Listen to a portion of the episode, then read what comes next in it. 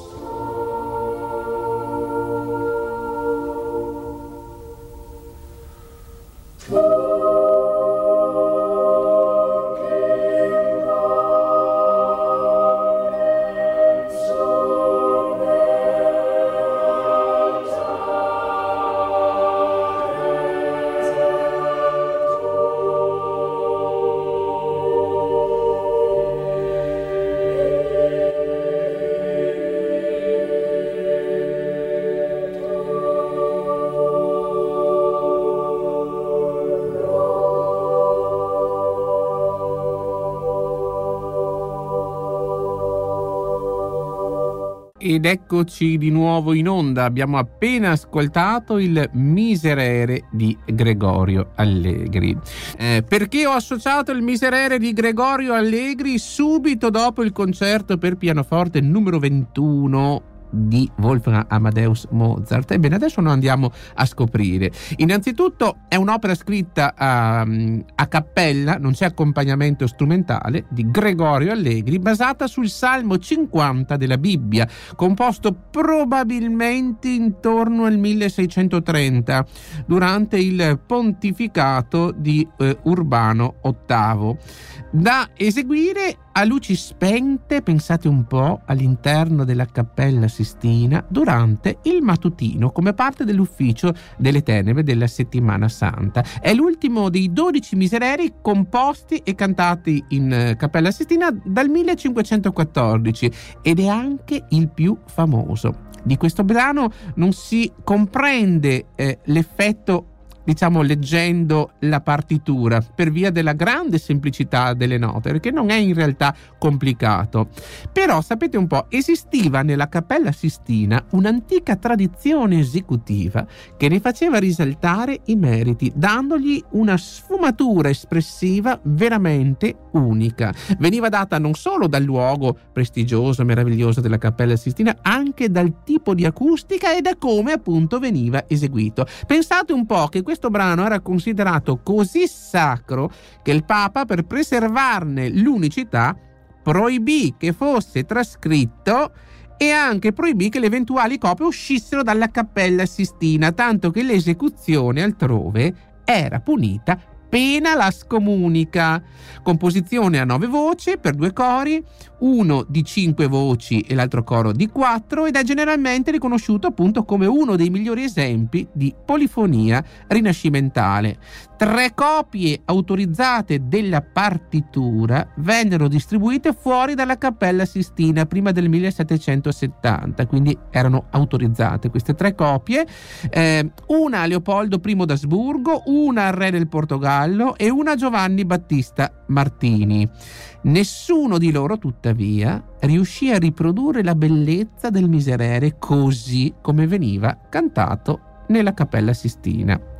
E allora dove c'è il collegamento con Mozart? Ebbene, eh, Mozart, accompagnato dal padre, venne tre volte in Italia e fece tappa nelle maggiori città come Venezia, Verona, Mantova, Milano, Bologna, dove ebbe appunto lezioni con padre Martini che abbiamo appena citato, Firenze, Napoli, Roma, dove Papa Clemente quattordicesimo lo insegnì dell'ordine dello Sperondolo, suscitando grande ammirazione. E bisogna dire che un fatto avvenuto a Roma fece accrescere la fama di questo piccolo Mozart, di questo ragazzo prodigio. Wolfgang ascoltò nella Cappella Sistina proprio questo brano, il Miserere di Gregorio Allegri, e tornato a casa lo trascrisse a memoria tutto intero. Pensate, eh, il prodigio, no? Quindi ehm, lui andò nella Cappella Sistina, ascoltò il Miserere di Gregorio Allegri. Possiamo anche immaginare che se lo ascoltò più di una volta, il prodigio alla, alla fin fine, cioè, è sempre un prodigio anche se lo avesse ascoltato tre volte, no? Lo trascrisse interamente a memoria, ritornando nella Cappella Sistina poi il venerdì successivo per fare delle piccole correzioni. C'è proprio uno scritto in cui eh, il padre Leopold scrive a sua moglie, e posso leggervi anche le parole. A Roma si sente spesso parlare del famoso Miserere, tenuto in tanta considerazione che ai musicisti della cappella è stato proibito, sotto minaccia di scomunica, di portarne fuori anche solo una parte, copiarlo o darlo a chi che sia. Noi però l'abbiamo già, perché pensa un po', Wolfgang l'ha trascritta a memoria, se non fosse necessaria la nostra presenza al momento dell'esecuzione noi l'avremmo già inviato a Salisburgo. Infatti la maniera di eseguirla conta di più della composizione stessa, come ho detto io prima, e quindi provvederemo noi stessi a portarla a casa. Poi Leopold dirà alla moglie: non preoccuparti, il Papa sa già di questa cosa, non ci scomunicherà assolutamente, anzi è rimasto molto compito. Andiamo ad ascoltare il secondo brano musicale tratto dai racconti di Offenbach, la famosissima Barcarola.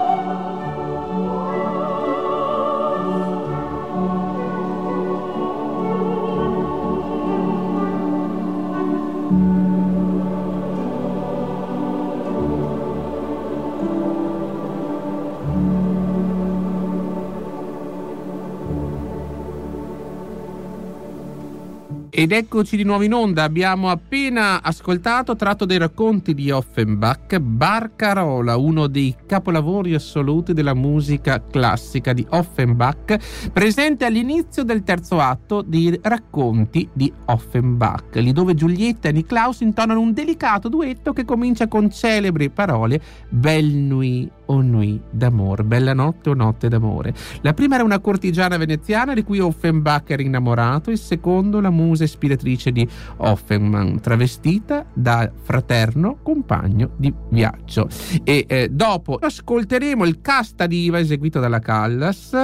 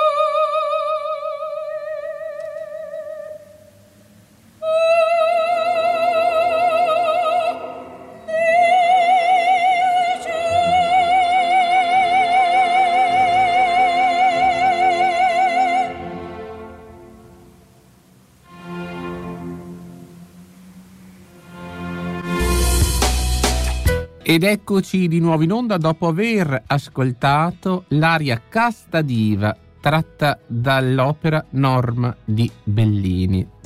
Beh, devo dire che è sempre un'emozione. Oggi potremmo definire il tema principale di questa puntata eh, la musica, una musica ricca di emozioni, perché tutte le musiche che abbiamo ascoltato sono cariche proprio di... Mh, di qualcosa di speciale, ecco, che, che ci trasmettono. Eh, po- posso anche leggervi la didascalia che nella partitura dell'opera precede quest'aria. Norma falcia il vischio, le sacerdotesse lo raccolgono in canestri di vimini, Norma si alza e stende le braccia al cielo, la luna splende in tutta la sua luce, tutti si prostrano. Casta diva che in argenti queste sacre antiche piante, a noi volge il bel sembiante senza nube e senza vel. Per casta diva si intende la luna che rende d'argento tutto il terreno sopra, no? E a noi fa vedere belle determinate cose, senza nubi e senza velo. Tempra o diva, tempra tu dei cori ardenti, tempra ancor lo zelo audace, spargi in terra quella pace che regnar tu fai nel cielo. Ci sarebbe una puntata intera anche solo su quest'aria. Il tempo, ahimè, è sempre poco. Cosa possiamo dire? Mm, per quelli di noi che eh, hanno vissuto un bel po' di anni con le lire, nelle cinquemila lire, se ben vi ricordate, le bellissime cinquemila lire, forse era la banconota che a me piaceva di più, amante della musica, erano verdi e c'era nella, nella prima parte, nella facciata, diciamo, della banconota, la prima facciata, c'era... Mh, proprio l'immagine di Vincenzo Bellini, se vi ricordate. Giravate la banconota, magari pochi sapevano che quel personaggio con la mano rivolta verso il cielo è proprio Casta, è proprio eh, Norma, che sta cantando Casta Diva, quindi la sacerdotessa Norma con le mani protese verso la luna, le querce sacre e, e il tempio che si vedeva una parte del, del tempio dietro. Quindi queste cinquemila lire avevano veramente un, un qualcosa di speciale all'interno. Ma il tempo corre, vado a presentarvi il prossimo brano musicale, anche questo è molto interessante. Abbiamo un concerto per due violini, la seconda parte in largo di Johann Sebastian Bach. Ecco, quello che accomuna questo alle varie musiche che abbiamo ascoltato oggi è anche qui l'espressività del dialogo fra questi due violini. A voi regia.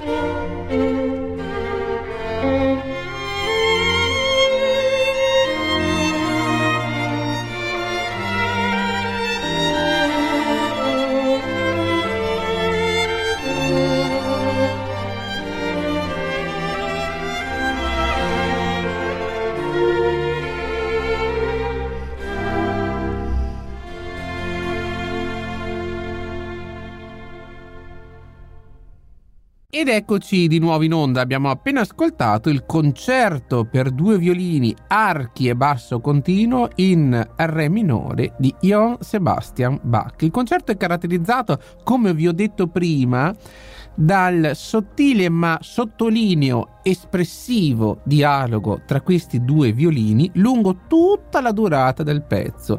Bach impiega l'imitazione propria di questo fugato, di questa fuga, e fa ampio uso di una scut- scrittura contrappuntistica, cioè in stile polifonico. Noi abbiamo ascoltato il secondo movimento, il largo ma non tanto. Eh, vado subito a presentarvi il prossimo brano musicale che ascolteremo e come non concludere come abbiamo iniziato, ovvero con Wolfgang Amadeus Mozart, con eh, ciò che appunto eh, ci ha fatto percorrere anche un po' qualche mh, suo viaggio, eh, come per esempio i viaggi in Italia di Mozart. Ascolteremo il concerto per pianoforte ed orchestra numero venti in re minore, uno dei più noti concerti di eh, Mozart. Andiamo ad ascoltare la seconda parte, ovvero la romanza. Do subito la linea alla regia.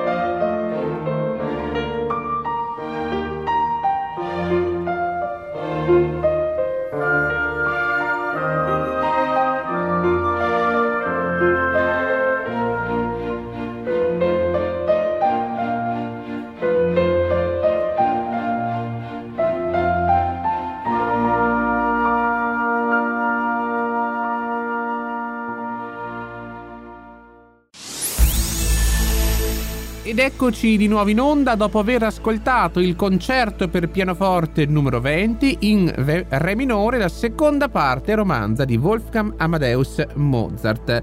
Brano anche questo di grande espressione, contrasti espliciti e mascherati, abbiamo tempo maggiore e tempo minore, piani forti, virtuosismi del pianoforte, un uso dell'orchestra come timbro, espressività e dimensione, quasi un'opera che potremmo definire preromantica, anche se ricordo Mozart era un musicista prettamente del periodo del classicismo. Vi do appuntamento la prossima settimana, venerdì dalle sedici alle diciassette, sempre su Radio R V S. Arrivederci a tutti, un grande abbraccio!